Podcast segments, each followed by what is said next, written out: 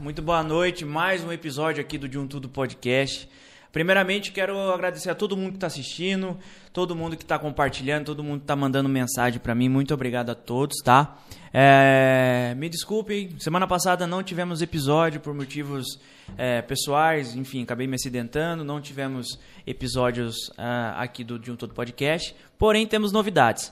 Da, temos novidades. Próximo, fiquem atentos no Instagram do De Tudo Podcast, que lá eu vou colocar todas as novidades para vocês para o próximo episódio. Está sensacional. É, quero agradecer meus patrocinadores, que é a MedSur, a Cross Train Boituva e a Isis. Obrigado a todos é, que estão me, me ajudando nesse projeto, que estão, enfim, me ajudando a, a cada vez mais fazer mais vídeos nesse canal. E vamos para cima. Se você quiser compartilhar, se você quiser é, fazer um merchan aqui no De Podcast, um episódio, é, você fazer um merchan em um episódio é 30 reais e o plano mensal é 100 reais a cada quatro episódios. Se você quiser renovar depois, é, aí é mais 100. Beleza? Sem mais delongas, deixe seu like, comente, se inscreva. Vamos para o nosso convidado da noite. Hoje eu estou com o Dr. Emerson, ele que é delegado da Polícia Civil. Boa noite, doutor. Boa noite, tudo bem? Como vai? Tudo bom? Obrigado pelo convite. Prazer enorme estar aqui com você. Prazer todo meu, muito bom ter. Aqui é de um tudo podcast, né? É bom, muito bom trazer informação pro pessoal, é, mostrar a vida como ela é. Tem pessoas às vezes é, que, que conhecem querem saber como funciona algumas outras coisas. Delegado da Polícia Civil, quando, é, quando começou, quando que teve essa, essa, esse interesse, como é que foi? Bom, é, o interesse começou desde criança, na verdade, porque meu pai já é policial, né? Policial militar. Então, é, já começou daí. Certo. Sempre vendo as atividades policiais, meu pai trabalhando. É, aí isso foi despertando interesse. Uhum. Não só na polícia, mas para a carreira pública, para os concursos, na verdade. Uhum. E daí, desde a adolescência, eu já pensava em fazer faculdade de Direito. Fiz faculdade de Direito. E terminei a faculdade de Direito já pensando em passar num concurso público.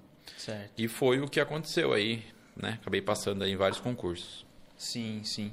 E quando você, você, fez a, as provas e tudo mais, é, fez o, a, faculdade, é, quando você fez a, a faculdade, depois de você se formar e tudo mais, você direto no, no, na, para ser delegado ou você pensou em alguma coisa antes? Você falou o concurso, né?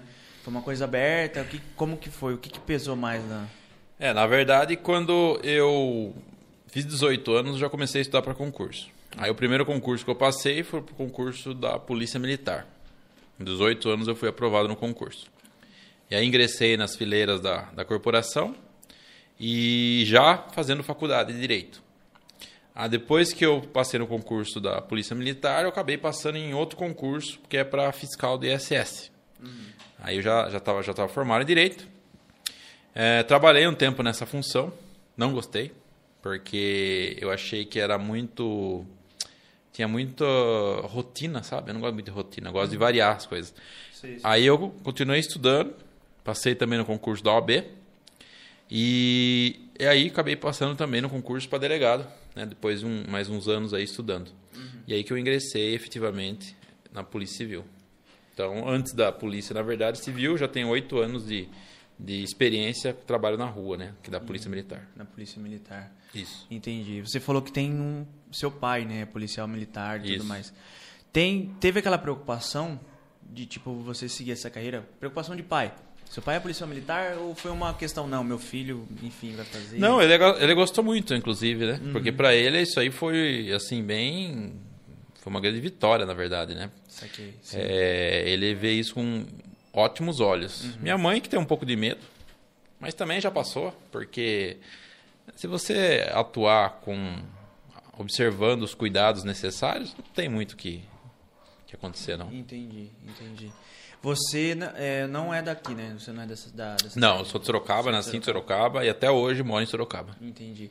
Você começou, quando começa, vai sempre para a capital, né? Ou tem algum... Qual que é a sequência? Sim, sim. Se você é aprovado no concurso, uhum. Polícia Civil para delegado, obrigatoriamente você tem que fazer academia de polícia. E a academia de polícia, no meu caso, pelo menos durou um ano. Uhum. Então, fiquei um ano morando durante a semana em São Paulo, perto ali da, da USP. e porque a academia da Polícia Civil fica na USP. É, Sexta-feira, daí eu vim embora para casa.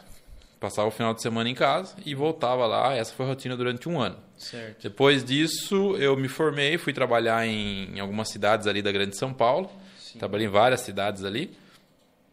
E só depois de quase 10 anos no, como, como delegado, aí que eu acabei vindo aqui para Boituva. Vindo para Boituva. Exato. Tem aquela, aquela questão de tipo assim, ah, eu vou para Boituva, ou melhor, vou pro interior, vou trabalhar menos. Tem essa todo mundo fala, né, que tipo assim, ah, vamos, vamos, vamos trabalhar e tudo mais, mas vamos lá pro interior, vou trabalhar menos, vou, enfim, qual que, por que que assim, você veio para pro interior porque você mora no interior. Sim. Mas tem essa questão, tipo assim, ah, não, vou, quero ser Tem. mudar pro interior.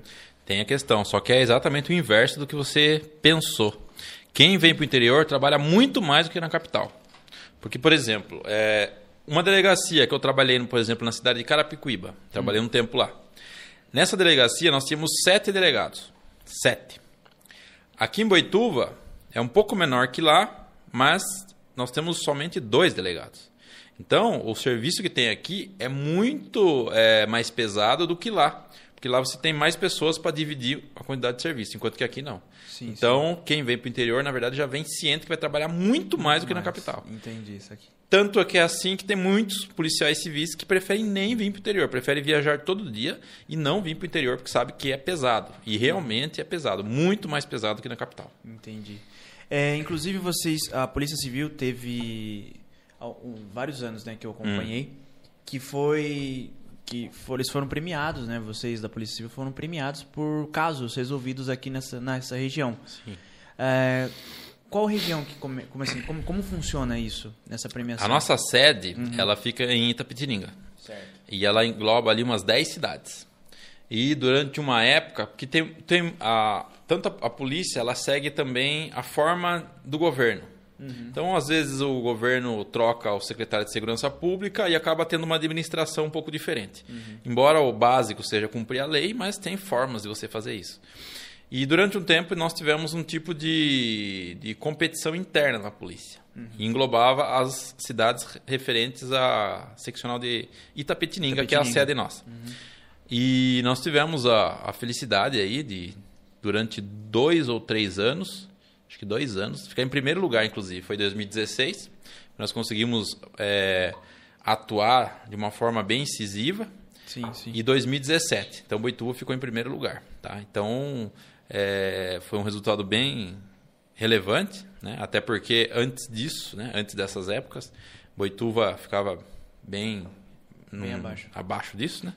Então, é, isso realmente aconteceu. Entendi. Então, de casos solu- solucionados para para da, da região, no caso, que é a sede de, de Itapetininga, de todos, né? Isso. Na verdade, olha só, vou te falar agora uma curiosidade.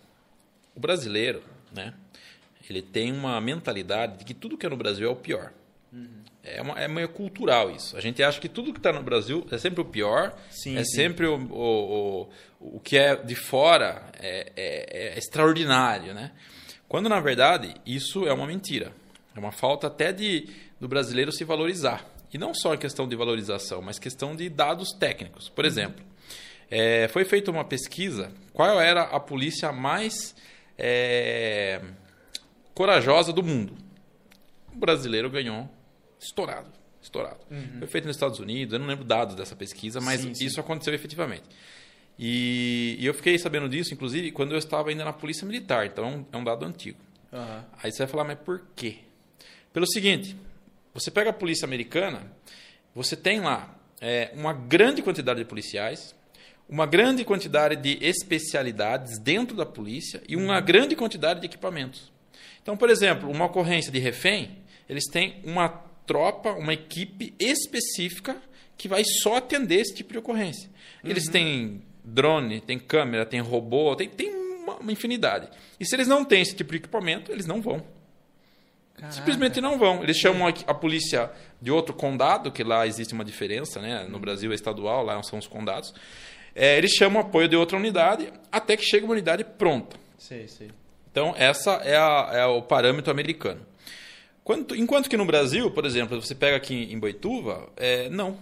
Você pega os policiais de Boituva, Você faz academia de polícia, você aprende o chamado clínica geral e você atende todo tipo de ocorrência. E é muito difícil que você vá chamar uma especializada. Vou dar esse exemplo de, de, de refém. É, não sei se você é, chegou ao seu conhecimento, mas nós tivemos uma ocorrência aqui o ano passado, onde nós tivemos um, um homem que fez refém a filha. Hum. É, a filha que, que ele não deixou, segurou os documentos dela, falou que ia matar ela, aquele escândalo. Sim, sim. Foi a guarda municipal e foi a polícia civil para o local na hora que, a gente ficamos, que nós ficamos sabendo dessa ocorrência. E quando nós chegamos no local, nós entramos na casa e efetuamos a prisão do cara. Simples. Não tem muito. Não tem. Sabe? Tipo, uhum. é, se fossem os, os, americanos, eles iam cercar o local, isolar, chamar um helicóptero, chamar um negociador, chamar um sniper, sabe? Sim, chegamos lá, metemos o pé na porta e pegamos. Entendeu? Ah, mas isso não é amadorismo? Não porque cada caso é um caso. Nós fizemos isso porque as circunstâncias assim exigiam. Uhum.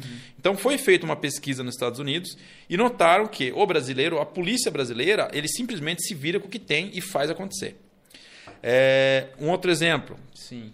é o seguinte: você pega uma, uma situação que é necessário fazer uma investigação e fazer uma, uma filmagem no local de crime. Certo. Se fosse um, no, na, na, nos Estados Unidos, eles iam ter um um equipamento no botão assim, ó, ligado aqui, ó, ligado no dente, sabe? Um negócio uhum. sempre que sei, ia ter uma anteninha em algum lugar. Nós não temos esse equipamento. Sei, nós não temos. Então o que a gente pega? Uma vez nós fomos fazer uma investigação, nós pegamos um celular pequeno, colocamos dentro de um todinho, fizemos um buraco no todinho e ah. saímos, passamos na frente do local, fingindo que nós tá estávamos tomando. tomando um todinho como a câmera estava filmando. E nós chegamos ao mesmo resultado. Uhum. Então você vê que a, a polícia brasileira, ela usa o jeitinho brasileiro de forma positiva Sim. e ela atinge os mesmos resultados. Mesmo resultado. Então nós temos essa, essa diferença. É, mas eu falei isso para quê? Para dizer para você que você estava citando ali os exemplos quando os bons resultados da polícia aqui de Boituva. Sim, sim. É, a média de resolução de homicídio da delegacia de Polícia Civil de Boituva é a mesma dos Estados Unidos. É a mesma. É, existem estatísticas no Brasil que se soluciona muito pouco, principalmente crime de homicídio. Né? Uhum. Aqui em Boituva nós temos uma, um grau de resolução, uma porcentagem de resolução de 70%, 80%, até 90%. Uhum. Entendeu? Então, é uma coisa que ninguém fala. Sim. Tipo, ah, meu, sabe? As pessoas não sabem. Sim, nós sim. temos essa estatística, nós temos, e não é um lance assim chutado, nós temos o número do boletim de ocorrência, o número do inquérito, nós temos o nome da pessoa que foi identificada, entendeu? Uhum. Então, nós temos um grande, é, uma polícia que graças a Deus, tem feito o seu trabalho. Sim. Mesmo com todas as limitações que existem, que nós já sabemos. É. Falta de pessoal, falta de estrutura, falta de muita coisa. Mas a gente consegue aí uns bons resultados.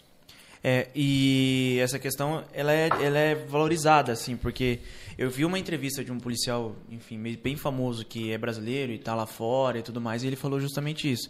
Ele falou essa questão do brasileiro, do policial brasileiro, ser o mais corajoso e o ser o mais que. Porque ele recebe mal, ele. É uma MacGyver, né? É.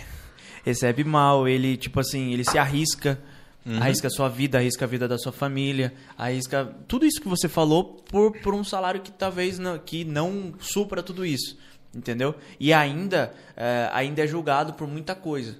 Né? Inclusive no, no, Brasil é muito, muito debatido essa questão, né? E ainda é julgado Sim. por muita coisa. E é muito importante dizer essa questão da, da, premiação de casos solucionados e tudo mais por conta disso. É que nem você falou, o pessoal não sabe disso. É muito não bom sabe. o pessoal saber disso. É muito sabe. bom o pessoal que está ali é, se sentir seguro com isso.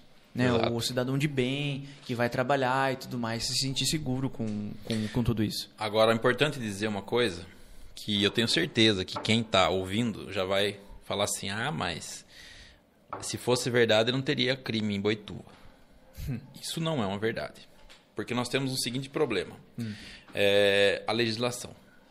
É, todo mundo fala isso, né? Mas eu vou repetir porque é uma realidade. Claro. É, a polícia prende Sim. e o bandido é solto. Simples assim. Eu já cheguei a prender oito vezes o mesmo cara. E ele foi lá, entrou no comércio, pulou, estourou o vidro aí, pá, entrou. Polícia pegou. Delegacia, flagrante, você passa a noite fazendo flagrante, prende o cara, no outro dia tem escolta. Você gasta uma grana de Estado para você fazer escolta, né? porque preço que tá a gasolina, você pega lá uma viatura que é feita a escolta, é uma, é uma, uma, uma Blazer, né? Uhum. gasta muito, né? Então, só de gasolina você já vê aí, né? Aí, ele é solto. Esse cara já foi preso sete, oito vezes. Tem cara que você ligam da delegacia, furto. Ah, é o tal. É ele mesmo. Entendeu? Então o que acontece? Sei, sei, sei. É por isso que a população ela fica irritada. Uhum. Porque muitos bandidos eles são soltos de forma é, concomitante, assim. É preso, é solto, é preso, é solto. Uhum. Então, isso é uma, uma situação que realmente complica a vida em sociedade. Se nós tivéssemos, por exemplo, é, uma legislação tá? que realmente colocasse as pessoas que cometem crimes na cadeia, eu acho que a- o grau de, de crimes que aconteceria não só em Boituva, mas em outros lugares, seria muito menor, mas muito menor mesmo. Com certeza. com certeza. Então, isso aí atrapalha demais a polícia. Atrapalha. Tanto que a polícia, na verdade, a gente até fala que a gente enxuga gelo. Uhum. Quando eu prendo o cara, eu já sei se ele vai sair amanhã ou não. Então, essa, esse é um, é um problema do Brasil. Né? A legislação brasileira, ela favorece a criminalidade. Infelizmente, infelizmente esse, esse- essa questão é muito é muito importante você tocar porque realmente tem isso nas pessoas. Muita gente fala, ah, já ouvi, já vieram falar pra mim essa questão, ah, se fosse boa não teria é, crimes em Boituva, por exemplo. Se fosse isso aqui, a polícia, se a polícia prendesse mesmo, o cara não estaria solto. O pessoal bota muita culpa na na corporação, né? O pessoal bota muita culpa ah, na polícia civil e tudo mais. Mas não, mas é essa questão que você falou. É a questão da, da legisla- legislação. É a questão de, tipo, você prende e vai soltar. Você já sabe o que vai acontecer É. com o cara. Normalmente, quem cri- critica é a pessoa que acabou de ser vítima. E ela está indignada, ela precisa achar um culpado, alguém para xingar. Né? Porque é Sim, normal, o ser humano é assim. Sim, sim. né? O brasileiro, mais ainda. É, e aí ela acha a primeira pessoa. E se ela pensar um pouco, eu sei que ela está com raiva, mas não é assim que funciona, sabe? Tanto que assim, se a pessoa tiver alguma dúvida em relação a como funciona, pode me procurar na delegacia, sem problema, eu explico. Não, eu não tenho problema não em relação a isso. Eu acho até que é minha obrigação como delegado de polícia explicar para as pessoas o que realmente acontece. Sim, né? sim. Então, é, na verdade é assim, agora eu vou um pouco além. Uhum. O Brasil, ele, ele acaba sendo um pouco pior. Porque nós temos aqui a seguinte situação.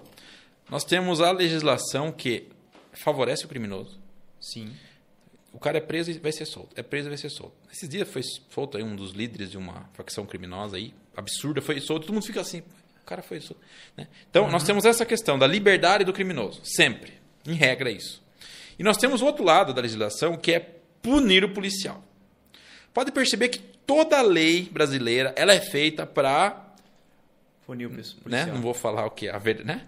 Pra ferrar o policial. Sim, você tá entendendo? sim, entendi, então, entendi. Você, nós tivemos a nova lei de abuso de autoridade, por exemplo, que foi um verdadeiro uma bomba na, na todo, em todos os policiais que trabalham na rua. Se você algema o cara, você responde por abuso de autoridade. Se você deixa ca- alguém filmar o cara, você responde por abuso de autoridade. Se você der uma entrevista e falar alguma palavra errada, você responde por abuso de autoridade Que isso, cara? tudo que você faz dá abuso de autoridade. Está na lei isso, é uma lei nova. Então o que acontece? Como é que a polícia vai efetivamente trabalhar? Tem muitos policiais, infelizmente, que estão manifestamente desanimados. Falam, trabalhar pra quê, velho? Se eu trabalho, eu respondo por abuso. Né? E o cara ainda vai ser solto no dia seguinte. Então, tipo, por que que eu vou arriscar minha vida? Pô, mas você é policial, você paga pra isso. Tá, mas Eu não posso fazer? mas o próprio Estado, as próprias leis me prejudicam, entendeu? Sim, sim. E isso está piorando, né? Eu, quando entrei na polícia, entrei- quando entrei na polícia pela primeira vez, né? O primeiro ano meu na polícia foi em 1999. Ah, É, já tinha, assim, esses resquícios, né? Só que hoje está muito pior, né? Nós tivemos aí a súmula da, da, da algema, que você não pode algemar ninguém sem fundamentar. E agora veio essa lei da abuso da autoridade. Então, tipo assim, o policial ele fica no, no, no fio navalha, no, no, na- no corte na- da navalha. Qualquer, qualquer deslize, qualquer coisinha, o cara já vai ser punido. Então, você tem, em resumo, uma polícia que quer trabalhar, que gosta do que faz e nem pensa em, em retorno financeiro para isso. Só que você tem que depois que você arrisca a sua vida, o cara é solto. E você tem uma legislação que favorece, Favorece a, a- prejudica é, o policial. E ainda só abrindo um parênteses, qual é o risco desse policial, por exemplo, ah, você prendeu uma tal pessoa? Você não pode fazer nada, prender o cara e corre o risco do cara, depois de solto, e ameaçar você, sua família e tudo mais ainda. Você tem essa preocupação a mais ainda. Você não pode exercer seu trabalho, que você é pago para isso. Você não pode exercer de, de, de, proteger o cidadão de bem e tudo mais. E ainda corre esse risco. É, é, é. é bem complicado essa questão, cara. Mas é, o policial não pensa nisso, não, viu? Na hora que o é. policial quer prender, ele não tá nem ele vai para cima e prende mesmo, né? Por isso Sim. que vem a questão da coragem. Entendi, entendi. Então, para nós, é, é que na verdade, assim, olhando agora do outro ponto de vista, uhum. nós tivemos um problema histórico que resultou nisso. Nós tivemos a época do, da ditadura militar no Brasil, e essa ditadura militar fez com que as polícias cometessem muitos abusos. Isso é um fato. Realmente uhum. cometeram muitos abusos as polícias, né? todas, e uhum. o exército. Todo. Aí nós tivemos no final da ditadura militar uma nova legislação, uma nova Constituição, que é a Constituição de 5 de outubro de 1988. Certo. E essa Constituição foi feita por pessoas que acabaram sendo vítimas dos abusos da, da polícia naquela época. O que, que eles fizeram? Fizeram uma legislação colocando freios na polícia. Muitos freios. E hum. favorecendo é, pessoas de bem, só que acabou pegando um pouco também os bandidos, entendeu? Os bandidos. Então, essa Constituição que nós temos hoje, a minha opinião, tá? Uhum. Ela deve ser reformada. Nós, temos, nós precisamos de uma nova Constituição. Essa Constituição, Sim. ela, ela, eu não vou dizer que ela está atrasada, ela está com uma filosofia que só favorece quem comete o crime. Tá? Uhum. Não favorece aqueles que efetivamente protegem as pessoas e a lei. E, e, você vê que a sociedade, ela não apenas, não com essas palavras, né, mas ela percebe isso. Uhum. Porque a sociedade está desesperada. Você compra sim, uma moto sim. zero, o que, que você tem que fazer? Pôr no seguro, velho. Né? Toda é, na hora, põe... na hora. Meu, não saia da concessionária sem pôr a moto no seguro, porque senão você vai ser roubado. Você já sai com aquela mentalidade, entendeu? Sim, sim, sim. Tipo, não, não, é normal isso. Não. Você vai morar num lugar, você fala, não, compre em condomínio. Nem que seja uma casinha de, de 50 metros quadrados, mas tem que ser em condomínio, porque senão você vai ser assaltado. Sabe? Segurança e tudo mais. Então, é um negócio assim que você já sabe que você está numa sociedade que, não vou dizer está no caos, mas está num desconforto no que tange a segurança pública. Uhum. Isso é fruto do quê? De muita legislação, constituição, normas, doutrinas, portarias, né? Uhum. Que acabam favorecendo mais aquele que descumpre a lei do que aqueles que efetivamente cumprem a lei. Sim, sim. Isso é real. Real demais. E essa questão, você falou da questão da ditadura militar e tudo mais. Hoje em dia, a gente. Existem policiais, os bons e os ruins. Certo? É, mas que, que podem ter. Né, a pergunta que eu quero chegar é o seguinte: existem bons e ruins. Esses ruins podem ter, ter agravado isso, essa questão dessa legislação, dessa, dessa nova lei que você contou, comentou e tudo mais? Olha só, é... todo lugar tem pessoas boas e ruins, né? Uhum. Deus criou Adão e Eva, sim, e já tinha lá alguém que era a serpente uhum. fazendo mal. Uhum. Logo depois, nós já tivemos os filhos de, de Adão, salvo engano, Caim e Abel, é isso? Uhum. E um deles também já fez coisa errada. Sim. Todas as instituições, todas as situações, nós tivemos os discípulos de Jesus, um já foi tra traiu. É, Jesus. Então o que acontece? Todo lugar tem gente boa e gente ruim. Sim. Eu entendo que a polícia não é diferente. A magistratura não é diferente, o Ministério Público, o governador, político, todo lugar é assim. É, inclusive instituições privadas também. Uhum. Bom, para dizer o seguinte, é, não faz diferença, eu acho, a questão de ter policiais não faz. Porque a polícia, a, a polícia estadual, pelo menos, federal também, todo, todo órgão da administração pública, uhum. a maioria não, não é muito corporativista. Né? Na polícia é assim, se você comete uma coisa errada, você vai ser mandado embora. Eles não estão nem aí para você, manda você embora e acabou. Então, por quê? Porque aquele que é o corregedor, ele está muito mais preocupado com o nome da instituição do que em proteger um policial, entendeu? Então, certo. eu acho que um policial corrupto acaba não prejudicando toda a instituição nesse aspecto. Entendi, entendi. É, você, a gente falou sobre toda essa questão da polícia e tudo mais. Você teve alguma prisão que você fez, que você efetuou, que você, assim, a gente, é, você precisa ser, você não pode emoção, na questão da emoção. Teve alguma prisão ou algum caso que você, que caso você possa falar, claro, que você fez, você efetuou, que você chegou na sua casa, ou você comentou com colegas e tudo mais, falou assim, hoje o dia foi difícil, hoje ou com vários e vários. Teve, teve algum caso assim? um caso difícil de fazer, um caso, um caso difícil de chegar até o, até o ponto, um caso difícil de, de ser realizado? Vários. Vários. Vários, vários, vários. Uh, mas eu vou citar de Boituva porque eu acho que é mais interessante, Sim. né? Em 2016, em dezembro de 2016, eu tinha acabado de chegar em Boituva, vindo uhum. de São Paulo.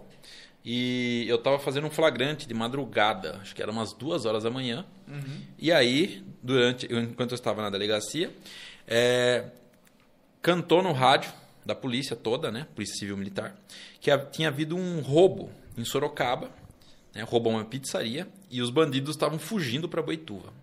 Aí toda a polícia militar fizeram um cerco esperando esses bandidos, salvo engano um Fox preto.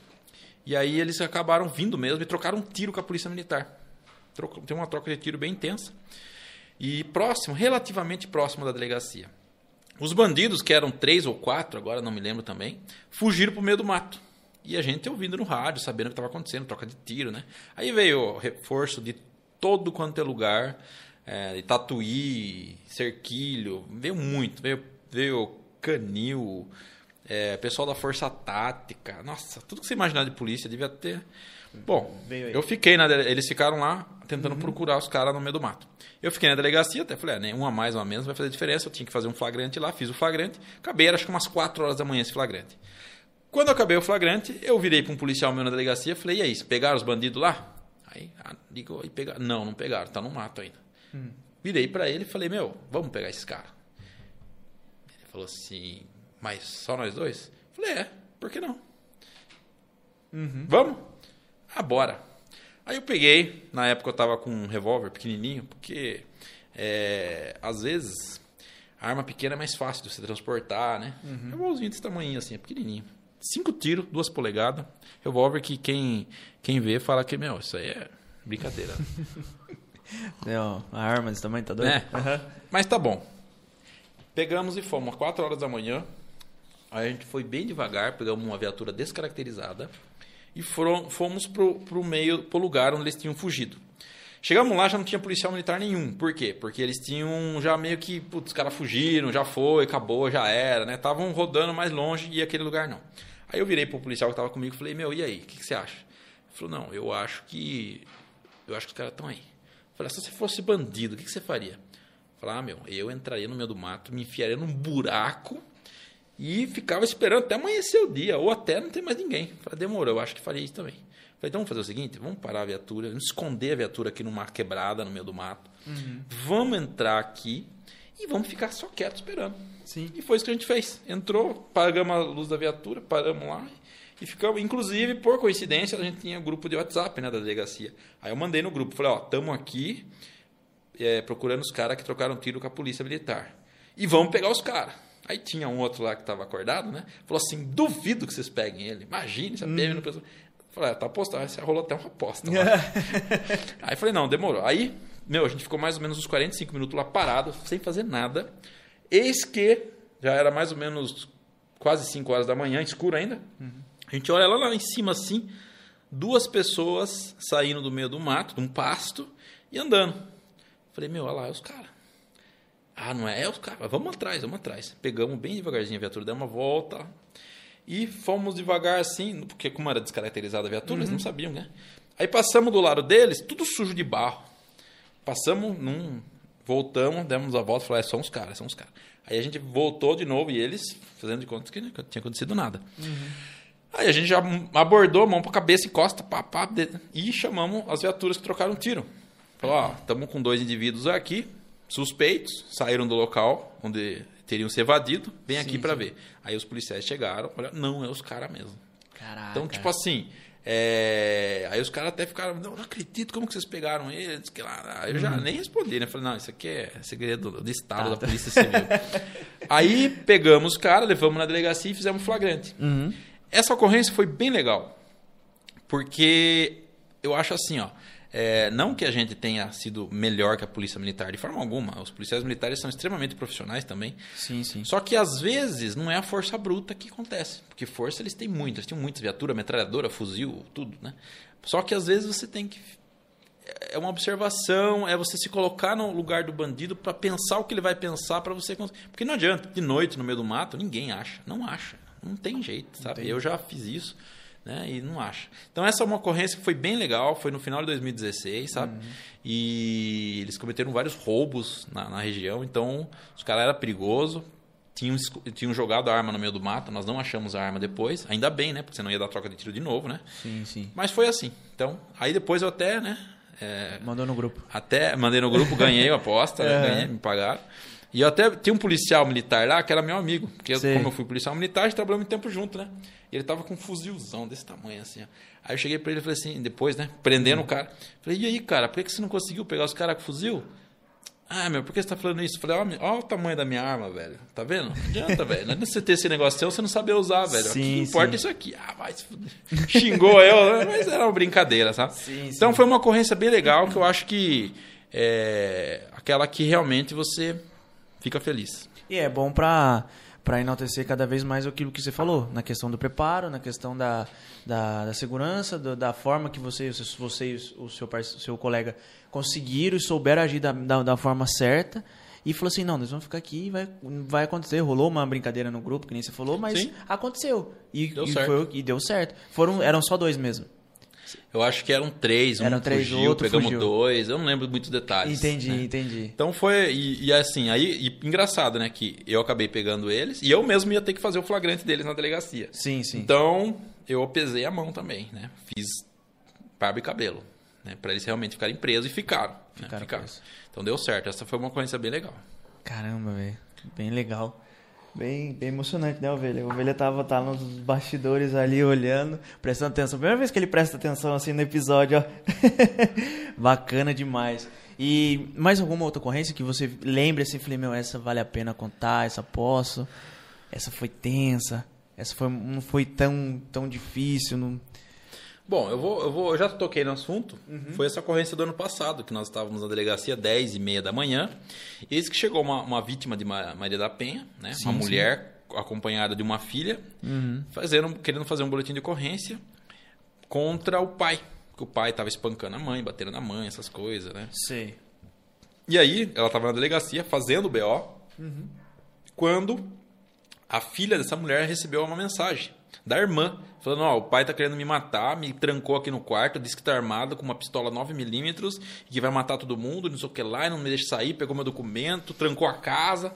Aí ela recebeu aquilo no, no, no WhatsApp e já falou pra escrivã policial, falou, ó, meu, tá acontecendo agora assim. Aí ela já avisou o pessoal da investigação, o pessoal da investigação já foi pra lá, chamou a guarda municipal aqui de Boituva, que é bem atuante, inclusive, trabalha muito bem, e já foram pro local. Sei. Nisso, eu é, já visualizei que isso podia dar problema. Isso podia dar, dar um desdobramento maior. Porque olha só o perfil. Aí eu puxei o DVC do cara. DVC é, o- é a ficha criminal dele. Tinha vários roubo a banco. Vários. Roubo a banco. É, e outras ocorrências que eu não lembro agora. Mas tudo crimes graves. Falei, meu, isso vai dar problema. Aí o que, que eu fiz? Peguei a mulher, chamei ela, falei, viu, e aí, me conta. Ah, não, é isso, isso, isso. Ele falou que tem a arma, uma pistola 9mm, falou que se for lá vai matar a polícia, que não sei o que lá. Eu falei, ah, meu, vai dar problema isso aí. Vai dar, vai dar zica. Aí o que, que eu fiz? Já preparei toda a parte de documentação, a parte probatória, né? Sei, sei. Já pensando e visualizando uma troca de tiro, né? Preparei tudo lá, dei o print na, na- nas mensagens da filha pedindo filha? socorro, né? Isso rapidamente. Peguei o colete à prova de bala, peguei a minha calibre 12 e fui pro local. Chegando no local, nós nos deparamos com a seguinte situação: o cara estava dentro da casa com a filha, Sei, né? sei. segurando a filha em, em cárcere privado, e é, os guardas municipais lá na rua. Aí o que aconteceu? Quando ele viu que começou a chegar muito polícia, ele meio que falou pra filha dele: vai, vai embora daqui, fale pros policiais não entrarem aqui, senão eu vou dar tiro em todo mundo que eu tô na minha casa. Aí a filha, quando a gente tava lá, a filha saiu correndo, né? E já falou: ó, ele tá armado e falou que vai matar todo mundo.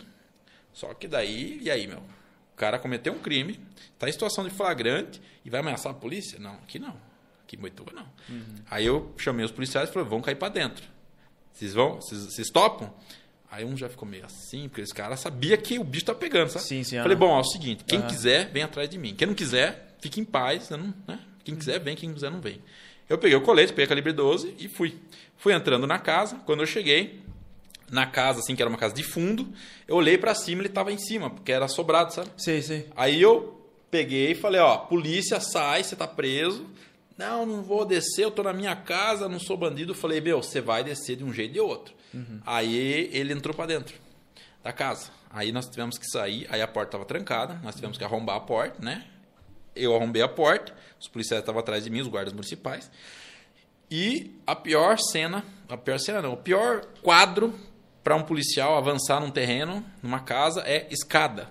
É o pior hum, terreno. Sei. Porque escada é, é muito perigoso. Uhum. Aí o que aconteceu? Me deparei com uma escada. Aí nós tivemos que entrar fazendo fatiamento, que é uma técnica de você é, ganhar terreno sem expor a sua vida, né? Uhum. Sem expor perigo. Fomos subindo, subindo, subindo. Quando nós chegamos na beira da escada, ele veio. Né? Não, não, não é minha casa, como é que vocês entram aqui? Aí eu dei o golpe na calibre 12 e falei, ó, você vai com a gente. De um jeito ou de outro. Uhum. Vai. Encosta no chão, ele não, não sabe, ele não queria encostar no chão, ele não queria deitar, não queria pôr a mão. Uhum. Ficou meio que. Não. Relutando. Questão, relutando. Uhum. É, essa ocorrência foi tensa porque, assim, diante das informações que eu tinha da família, que ele estava armado, que ele ia matar, uhum. tava muito, faltando muito pouco para atirar nele, sabe? Sim, sim. Só que assim, enquanto ele estava com a mão, eu estava vendo que a mão dele estava assim, porque ele não chegou a erguer a mão, mas também não abaixou. Ele ficou meio assim, não, não, eu tô na minha casa, sabe? Sim, sim. Falei, sim. ó, aí ele acabou vindo, vindo, vindo. É, aí os, os, outros guardas municipais estavam junto, acabaram entrando, já grudaram eles, sabe? Mas foi uma ocorrência que, sabe quando você fala, oi, se você espirrar, eu atiro você. Espirrar já era. Já era. Uhum. Então foi muito próximo uhum. é, de uma situação de troca de tiro.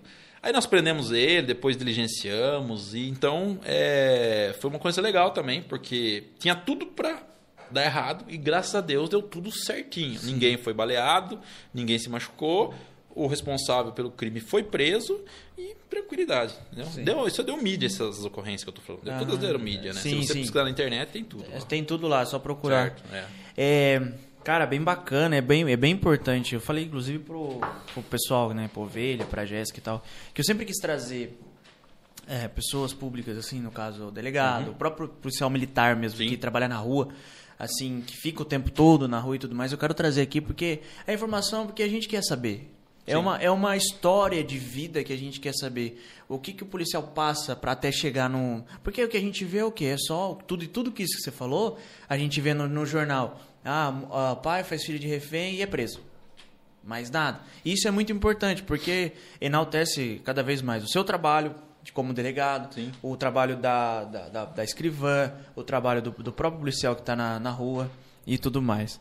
Tem um caso, inclusive com o Léo, o Léo estava aqui, ele trabalhava com, comigo na, na mídia uhum. época, a gente gravou esse, esse o episódio falando. Tem um caso que ele, ele acha muito ele achou engraçado no dia. A gente acompanhou uma, uma vez uh, vocês para poder fazer um, um vídeo um, pra, um, sobre o que, que aconteceu. Né? Do. Ah, vocês iam fazer um, uma ação e a gente tava lá pra, pra uhum. mídia, porque a gente trabalhava na mídia e tudo Sim. mais, a gente ia gravar. A gente saiu, a gente foi lá num, num, num local onde tava várias polícias. Você falou pra gente, acompanhou a gente, acompanha a gente que a gente vai, a gente vai indo. Aí do nada apareceu vocês, a Força Tática, a Guarda Municipal e tudo mais, e a gente foi. Aí a gente foi, acompanhou toda a ação e tudo mais, vocês fizeram, efetuar a prisão e tal. Uhum. Mas um, um caso engraçado que ele conta é que assim, ele ficou surpreso com o que aconteceu quando chegou na, no local, né, na, na, numa casa que assim, todo mundo falou assim, não, parou o carro, a gente parou meio do lado assim, porque eu tava filmando, uhum. é, parou o carro e o, o, policial civil, o policial guarda pulou o muro e tudo mais, ele falou que um policial civil, que é um pouco acima, na época era um pouco acima do peso, não sei como é uhum. é que ele era, ele é hoje, foi em 2018, acho, né? 2018, 2019. Que bairro que foi, você lembra? Foi um bairro bem. É, foi um bairro, um bairro bem. Não sei se eu posso falar o nome. Pode? É, não foi o Novo Mundo. Foi o Novo Mundo. Foi? Foi, foi ah, normal, mundo. tem um monte de ocorrência. Onde tem várias, ocorrência várias ocorrências, é. E, cara, ele o, um pouco acima do peso, ele é. botou a mão no muro assim é. e pulou, coisa que ele, magrinho, o Léo não faz. Ele, ele achou muito engraçado.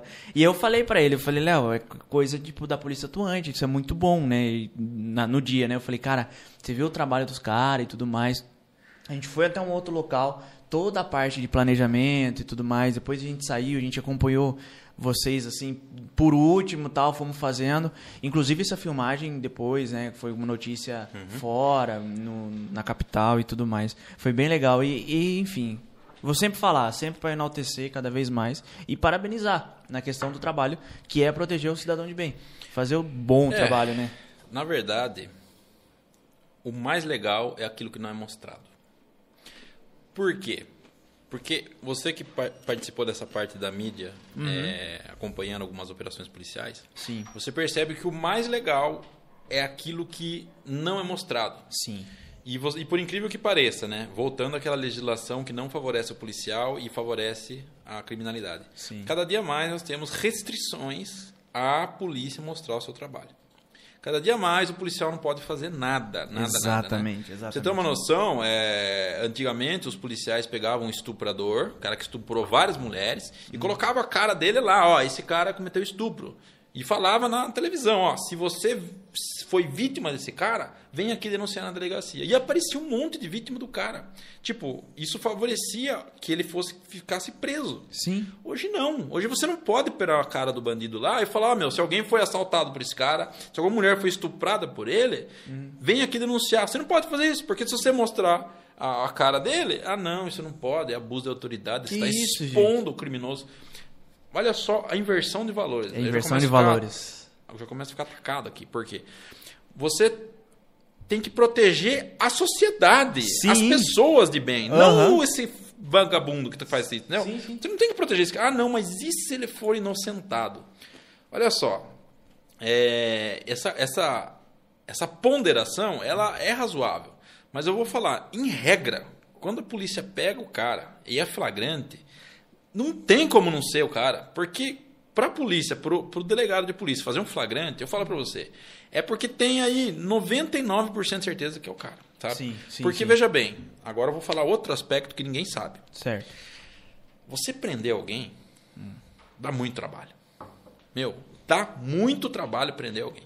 Então, toda vez que chega na, na delegacia uma ocorrência para alguém ser preso, o delegado ele faz um, ele faz um pente fino naquilo lá para ver se realmente é caso de flagrante. Entendeu? Sim, sim. Então, se o delegado fez, é porque dificilmente aquele cara é inocente. Entendeu? Sim. Então é um juízo de valor bem é, é, bem exigente em relação a isso, tá? Porque dá trabalho, né? Você tem que vai perder a noite inteira fazendo aquilo. Sim, sim. Cara, é, é bem complicado essa questão e a gente vai voltar na mesma questão. O pessoal, a inversão de valores é complicada, cara. Essa questão, porque você não anda mais seguro, você não anda mais. E ó, agora eu vou falar um negócio pra você que talvez vou você pegar mais uma pra você, Ah, pode pera. pegar lá. Talvez você vai se surpreender, Hum. porque eu falo isso, inclusive para os meus alunos que eu dou aula também. Sim, sim, já vai falar sobre isso também. inclusive. E vou falar pra você, segurança pública é facinho de resolver, cara. É muito fácil, cara. É uma das áreas mais fáceis do setor público de resolver e as pessoas, né? De uma forma, as pessoas não, vai. É, o Brasil, né? Para não citar nenhum nome nem individualizar ninguém, não resolve. É muito fácil segurança pública. Funciona assim, ó. O cara cometeu um crime, prenda e não solte. Acabou o problema. Simples. Acabou. Tipo, entendeu? Entendi, É, entendi. Na saúde, você tem que fazer exame. Às vezes o cara tá com uma doença que é muito difícil, o remédio é caro, sabe? Na educação, você tem que investir um tempo a pessoa ter uma cultura lá, anos aprendendo, a escola tem que ser boa, você tem que. Tudo é demorado, tudo é Sim. difícil. Na segurança pública, não. O cara cometeu um crime, você prende e não solta. Acabou. O problema não, não vai acontecer mais. Uhum. E o que acontece é exatamente o contrário. Prende, solta. Aí os caras que não são criminosos, pô, meu, o cara vive cometendo crime e vive na rua, a justiça solta, vou cometer também. É. Vá que ninguém me pegue. Você tá entendendo? Eu tô entendendo. É, é Então- justamente isso. Olha, é complicado. Isso é contrário não apenas ah, à vontade das pessoas, da sociedade, do povo. Isso é contrário a livros de direito. Sim, sim. Você pega, por exemplo, é, um livro que fala sobre os delitos e as penas, diz o seguinte: a pena ela deve ser aplicada é, num caráter de que a pessoa tenha certeza que se ela cometer um crime, ela vai ser apenada para desestimular aquela conduta. No Brasil, ao contrário, o cara é preso, né? E é solto de novo. Esse final de semana teve um monte de prisões, um monte, Sim. tudo solto. Saiu já. Caramba. É bem complicado, mas vamos mudar um pouco o assunto, vamos falar um pouco Vamos. mais agora de você, do Dr. Emerson. Você é professor. Sim, Você é professor, me conte mais eu sou sobre professor desde os 14 anos de idade. Sério? Eu sou mais te- eu tenho mais tempo de, de, de- como professor do que qualquer outra coisa. Eu adoro dar aula. Eu sou professor. Eu comecei dando aula para criança na igreja. Né? Eu dava aula para o pessoal, para as crianças de, de 8, 9, 10 anos de idade. Aula, é, aula de- da igreja mesmo, de assuntos bíblicos. Sim, sim. E aí foi, fui dando aula, dei muitos anos aula, do 14 foi indo até hoje, direto. Até Meio hoje. que só parei um tempo porque para estudar para concurso, né? Quando você tá com Mas concurso. sempre dei aula, sempre. Hoje você dá aulas é, particular para concurso ou alguma, alguma instituição, É, universidade? eu, dou, eu, dou, eu já dei aula em faculdade, né, já dei aula para OAB também, pessoal da segunda fase da OAB. Eu fui Sei. professor. Assim que eu passei no concurso para delegado, eu já comecei, eu já fui convidado para dar aula para OAB. Certo. Para quem queria fazer exame da ordem, né? Fazia a primeira fase, que era genérico, e a segunda fase, que eram as peças jurídicas. E aí eu dava aula exatamente dessas peças jurídicas voltadas para o direito penal. Sim, sim. Ah, aí depois comecei a dar aula em faculdade, palestra em faculdades. Hoje eu dou aula para concurso público, né? Para quem vai se quer busca, né? Uma uma vaga na própria polícia. E também dou aulas para empresários, contadores, administradores de empresa. Também dou aula, eu dou aula de crimes contra a ordem tributária, né? Abordo essa, essa essa área específica. Só que daí é mais online. Sei, sei. Então, essa é a minha minha minha vida extra polícia da aula. Já, já formou bastante gente também, bastante pessoas. Ah, bastante, hein? Bastante aluno em vários lugares. Caramba, desde, desde os 14 anos de idade é, é É. uma baita de uma carreira, um baita de um de um É, de experiência. uma história, Bastante né? Experiência também. Experiência. É bem é bem bacana isso, cara. É bem bacana porque é história de vida, né? História, o pessoal que veio aqui pra poder te assistir, é bom saber disso, né? É bom Eu não sei o que eu gosto mais, se- se é ser policial ou se é dar aula. É difícil, difícil dizer. viu? Porque a Ok. polícia te, dá, te proporciona experiências que. coisas reais que realmente acontecem. Uhum. Se você não tem como passar isso para alguém, é difícil. Porque o verdadeiro conhecimento, ele não deve ser isolado, ser guardado. O Uhum. conhecimento, ele consiste em você poder reproduzir para que as pessoas possam aprender e enriquecer né, a, sua, a sua vida eh, intelectual em relação a isso. Então, por isso que eu gosto, eu conto essas histórias todas na minha, na minha aula, e os alunos adoram, Uhum. gosto muito. Que bacana, bacana mesmo. É, fora isso, nessa questão de, de, de dar aulas para para isso que você falou e tudo mais, você já pensou em tipo dar palestra para policiais que estão começando? Você dá também já palestra? fiz isso, fez? também já fiz isso. Ah, Só tá. que assim, não deu muito certo, sabe? entendi. Eu vou contar uma experiência só. É, eu uma vez, uma vez, sem citar data, local, nada, eu dei, Sim, sim. pale- dei palestra para policiais. E eles não gostaram muito das coisas que eu falei. Gostaram. Porque assim, eu sou, eu procuro ser muito legalista. Quando eu falo legalista, eu falo assim, eu procuro fazer tudo certo de acordo com a lei. Uhum. E tem muitos policiais que gostam de, às vezes, dar um tapa no bandido, dar um tapa no vagabundo, Sei. e judia e comete uma arbitrariedade. E eu não concordo com esse tipo de coisa. Eu não concordo porque, assim, é, nós temos que respeitar as regras do jogo. tá? Se a partir do momento que o próprio policial ele não respeita as regras do jogo, ah, não, mas a lei é falha. Não, tudo bem, a lei pode ser falha, pode ser até ruim. Sim. Mas se você não respeita, você deixa de ser policial para virar também criminoso, você tá entendendo? Sim. E foi uma das coisas que eu falei, né, nessa palestra, né? Por quê? Porque alguns policiais sustentavam que você tem que prender o cara de qualquer jeito, etc, né? E alguns exemplos lá, né, que não eram na estrita legalidade. Eu falei: "Não, não pode ser assim, não pode ser assim". E aí não gostaram. Tipo, falaram, não, esse delegado aí é muito, como que fala? É. Eu esqueci a palavra agora, mas quiseram dizer que eu era muito Mauricinho, muito certinho, muito Sei, sei. maçaneta, como se eu nunca tivesse trabalhado na rua, sabe? Sei, sei, sei. Então não deu muito certo. Mas nem por isso deixei de falar, porque eu tenho que falar aquilo que é correto. Né? E engraçado, né? Porque daí eu dei essa palestra, ficou um clima ruim assim, sabe? Aí depois de um tempo foi outro delegado lá e falou tudo a mesma coisa que eu falei. Então, tipo assim. Entendeu? É. E outra, se eu tô falando uma coisa, é porque eu sei o que está acontecendo. Claro, né? Eu certeza. vendo, porque assim, o policial que está na rua, aí existe uma diferença muito grande entre os policiais que estão na rua, Uhum. o delegado que está na delegacia e faz a ocorrência, né? Uhum. E o poder judiciário. O policial que está na rua, eu falo porque eu fui. Trabalhei Certo. na rua, eu fiz de tudo. Já rasguei a calça, enfiei o pé no barro, pulei muro, etc. Uhum. Ele vê a ocorrência da rua até a delegacia. Acabou. É isso que interessa para ele, o que vai acontecer depois, ele não tá nem aí. Né? Eu, como delegado, eu consigo enxergar a ocorrência. De lá dentro do policial pegou a ocorrência, na delegacia, e o que, que o juiz vai decidir. Sim, então sim. eu consigo ter uma amplitude maior para enxergar. Então, o policial faz um negócio lá, eu já sei o que vai acontecer aqui, o que, que o juiz vai dar lá. Então, eu já aviso o policial quando eu dou a palestra, eu falo o seguinte, ó, se você fazer isso aqui, ó, o juiz vai fazer isso lá. E às vezes o isso lá é te responsabilizar criminalmente pela sua conduta errada que você fez com o, polici- com, com o bandido. O bandido, é. né?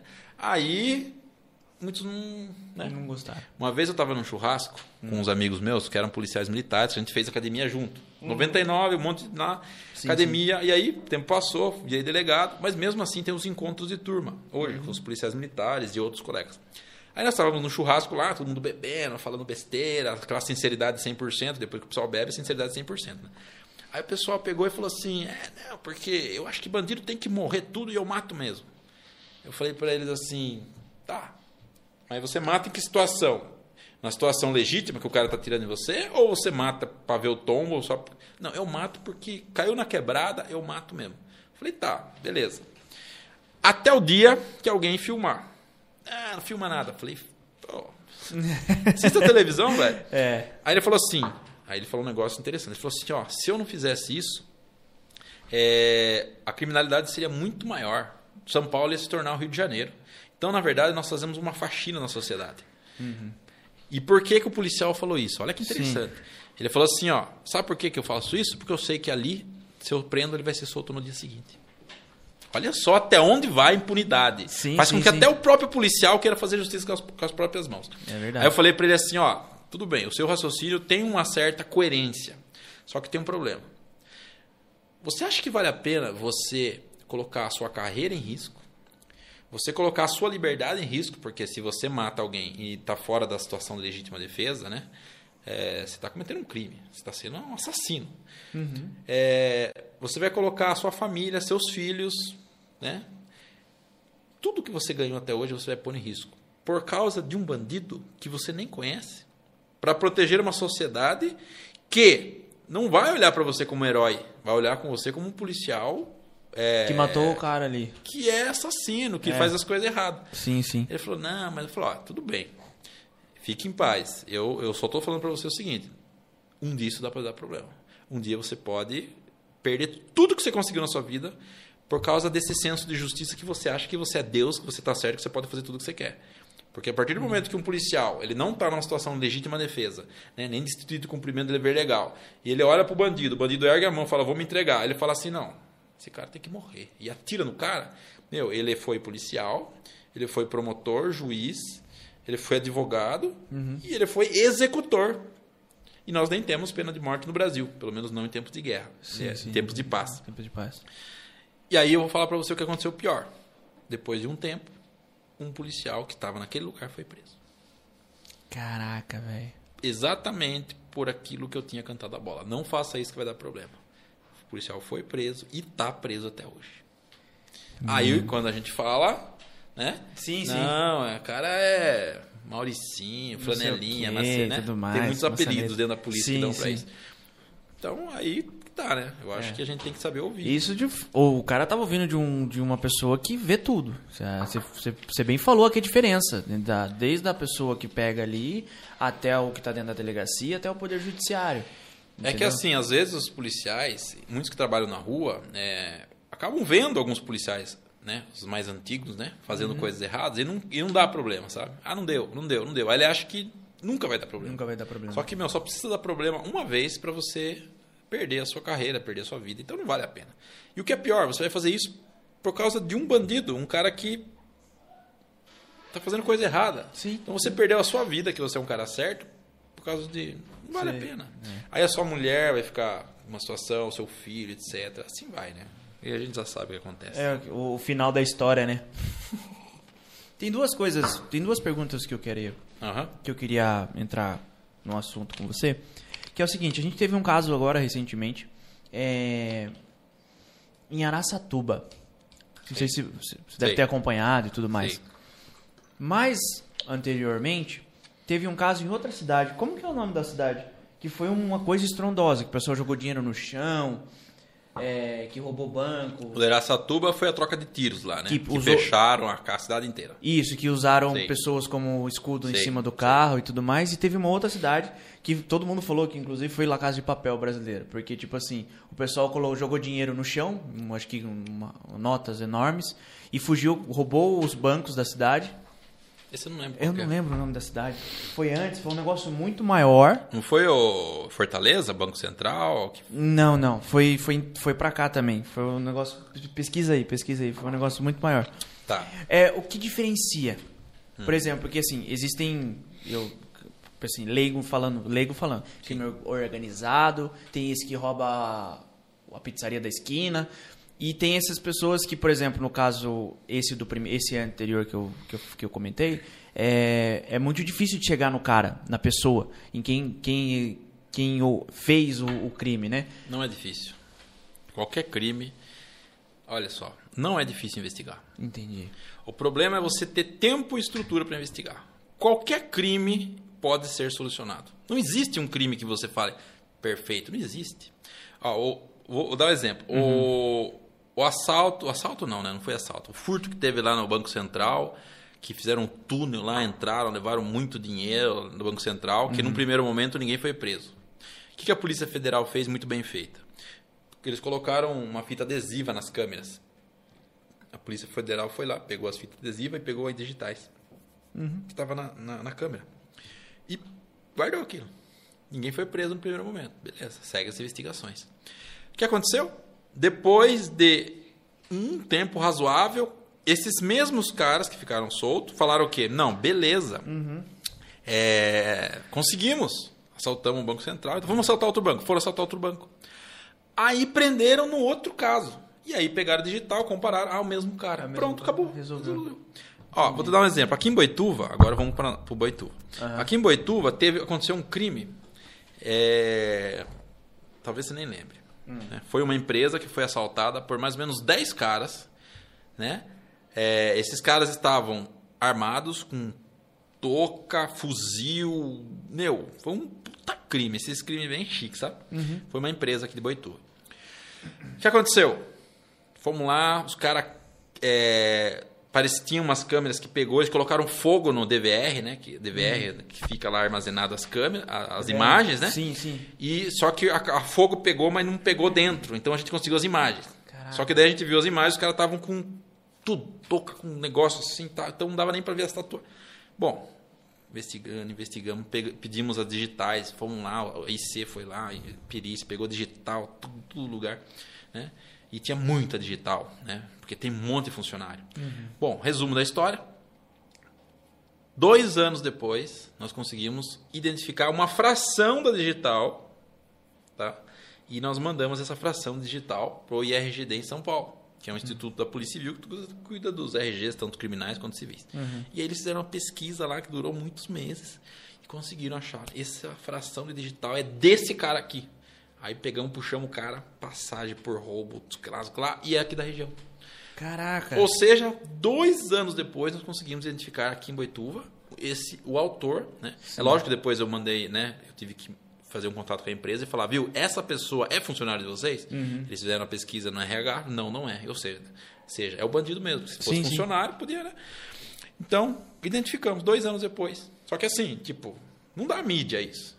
Sim, é então nós verdade. temos, nós estamos agora, inclusive esse caso, é, os últimos 60 dias eu estou trabalhando nesse caso. É, nós estamos agora é, tentando pegar mais alguns detalhes, ver quem são os comparsas dele, né? E pedir a prisão de todos. E Entendi. detalhe, ele já tem até prisão pedida por outra delegacia. Então, Caraca. bandido. Pesquisaram aqui, vamos ver se é esse mesmo. Ah, Santa Catarina. Hum, foi Criciúma, Santa Catarina. A quadrilha explodiu cofres e bancos levaram para levar o terror na cidade. Hum, é, foi em Santa Catarina mesmo.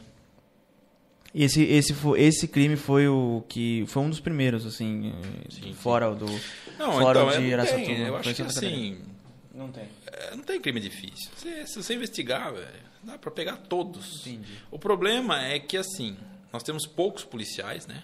Estado de São Paulo, nós temos uma, fal uma falta muito grande de policiais civis.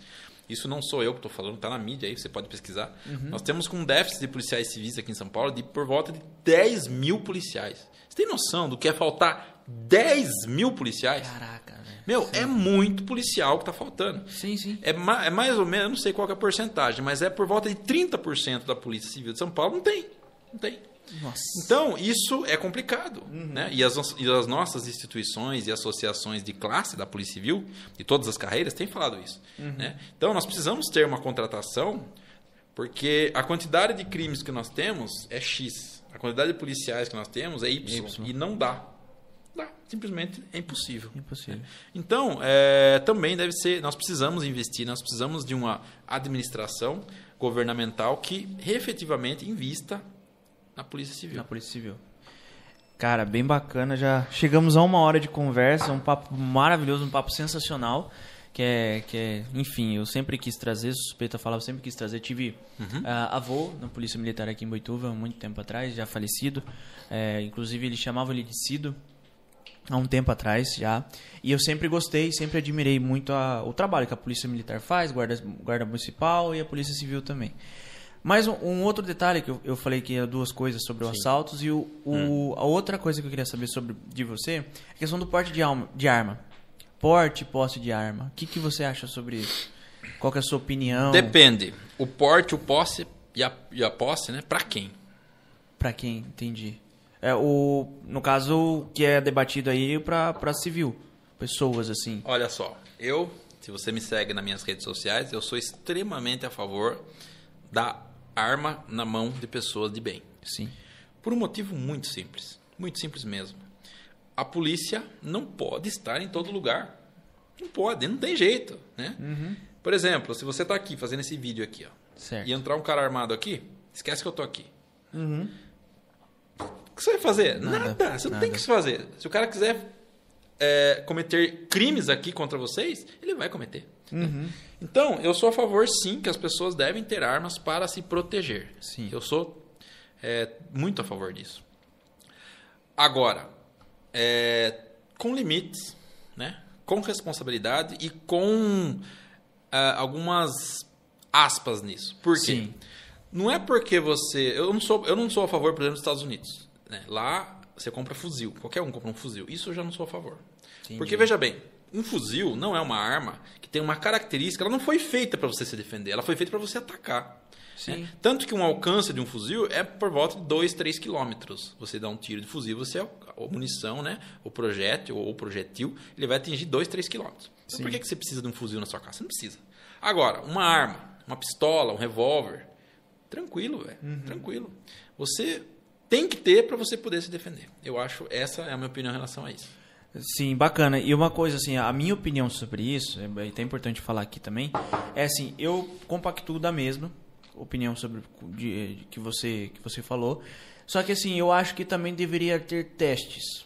Assim, pra pessoa, pro, pra ah, psicológico. Mas tem? Tem? Tem. Mas tem. rigoroso mesmo, sabe? Porque Tem. assim, é, pra pessoa ter porte de arma, pra que, que você quer ter essas, Tem, essa questão, tem. entendeu? Uma- e pra com uma pessoa- limites também. Então, para uma pessoa hoje, até que tá, eu acho que é razoável Sim, a sim. legislação hoje. Para uma pessoa ter arma hoje, ela tem que ter 25 anos. né? Ela tem que fazer o teste psicológico, tem que fazer tiro, tem que se filiar a um clube, tem que ir lá, tem, tem uma, pra você tem uma noção, é, demora mais de seis meses, quase um ano para você conseguir fazer todas essas etapas. Sei. Aí você vai falar pra mim assim: ah, mas tem um monte de louco aí que pega arma e dá tiro nos outros. Olha só, é verdade isso. Mas o problema não é a arma. Você tá entendendo? Sim. Porque tem um monte de louco que enfia a faca. Tem um monte de louco que joga o carro em cima dos outros. Tem um monte de louco que põe fogo. O problema, não dá pra você querer, né? Quebra é, esse copo. Não enfim, tem como, tem- veja sim, bem. sim. Se a pessoa está com problema, ah, não, mas a arma potencializa. Uhum. Tudo bem, só que você, as pessoas que quando elas querem criticar, elas só focam naquele, naquele efeito nocivo da arma. Quantas pessoas que foram assaltadas e reagiram e conseguiram ou matar ou prender o bandido porque tinha uma arma? Uhum. Quantas pessoas deixaram de morrer porque tinham com o que se defender? Quantas mulheres deixaram de ser estupradas porque quando chegou o estuprador elas sacaram a arma? Você tá entendendo? Uhum. Sim, é incontável. É muito mais o número, o benefício para a sociedade de uma pessoa ter arma Sim. do que o malefício, entendeu? Sim, sim. Então, é, eu acho que tem que ter. Até porque, veja bem, Se nós estivéssemos num país onde a segurança pública fosse excepcional, todo lugar tivesse polícia e todo mundo que fosse preso ficasse preso, uhum. tranquilo. Aí até você poderia dizer por que você quer uma arma se você não tem uma taxa de crimes tão grande. Sim, sim. Mas não é o caso. Exato. O Brasil é complicado, né? Nós tivemos a semana retrasada aí um assalto aqui na frente, no centro de Boituva, que nós estamos investigando também, vamos chegar na autoria. E se tivesse uma pessoa ali pronta, né? Quem teria se dado mal teria Era sido o bandido. O bandido, é verdade. É verdade. E também tem um outro lado da moeda. Uhum. A partir do momento que o bandido sabe que naquela casa não tem ninguém armado, é fácil demais. É muito fácil, né? Porque, veja bem, quando você está armado é, e você aborda uma pessoa que não está, você faz o que você quiser com ela. Sim. Tem que fazer. É você pode ser forte, você pode ser jiu-jitsu, karatê, kung fu. Em regra, você perdeu. Se você tentar reagir e vacilar, você morre, entendeu? Na hora. Então, eu sou a favor, sim, que as pessoas, é lógico, né? Uhum. De uma forma bem regrada, tenham sim uma arma para poder se defender. Sim, que não adianta a pessoa, sei lá, enfim. É até psicológico para realmente fazer ter isso, porque a pessoa vai usar para isso, entendeu? Para defesa. É, para defesa. defesa. Essa é a ideia. É, essa é, é a questão que eu sempre falo e defendo.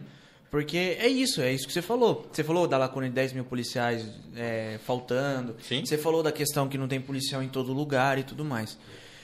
Mas é isso aí, bem bacana. Uma hora e seis, ovelha. Que papo maravilhoso, né? Da hora, né?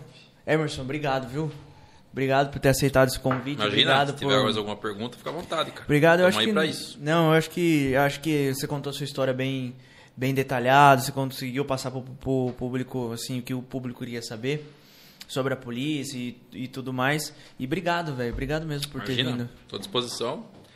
Se precisar aí alguma outra é, data, fica à vontade ou algum tema específico, não. Sim, Uau, sim. Esse negócio aqui a gente tem que debater também. Estou à disposição. Como eu te falei, eu sou professor, eu dou aula de direitos humanos, eu dou aula de direitos humanos. Né? Às vezes, quando eu vou dar aula, né? Sim. Só, peraí, direitos humanos, um delegado dando aula de direitos humanos. Como assim? É, isso parece um contrassenso, é. né? Mas não é um contrassenso. Hum. Por quê? Porque a questão dos direitos humanos, ela é deturpada por algumas instituições. Sim, sim. Se você analisar a doutrina de direitos humanos a fundo, você vê que ela é espetacular. Tanto que quando eu vou dar aula, começo a aula, né? Eu já pergunto para os meus alunos, falo assim, ó, eu vou dar aula de direitos humanos para vocês, o que, que, vocês acham dessa matéria? Né? Quando eles são sinceros, às vezes não são, mas quando são, eu falo, é uma porcaria de matéria, tem que, arrebentar, tem que acabar com essa matéria. Eu falei, ó, no último dia de aula, eu duvido que você não tenha mudado de opinião. Sim, opinião.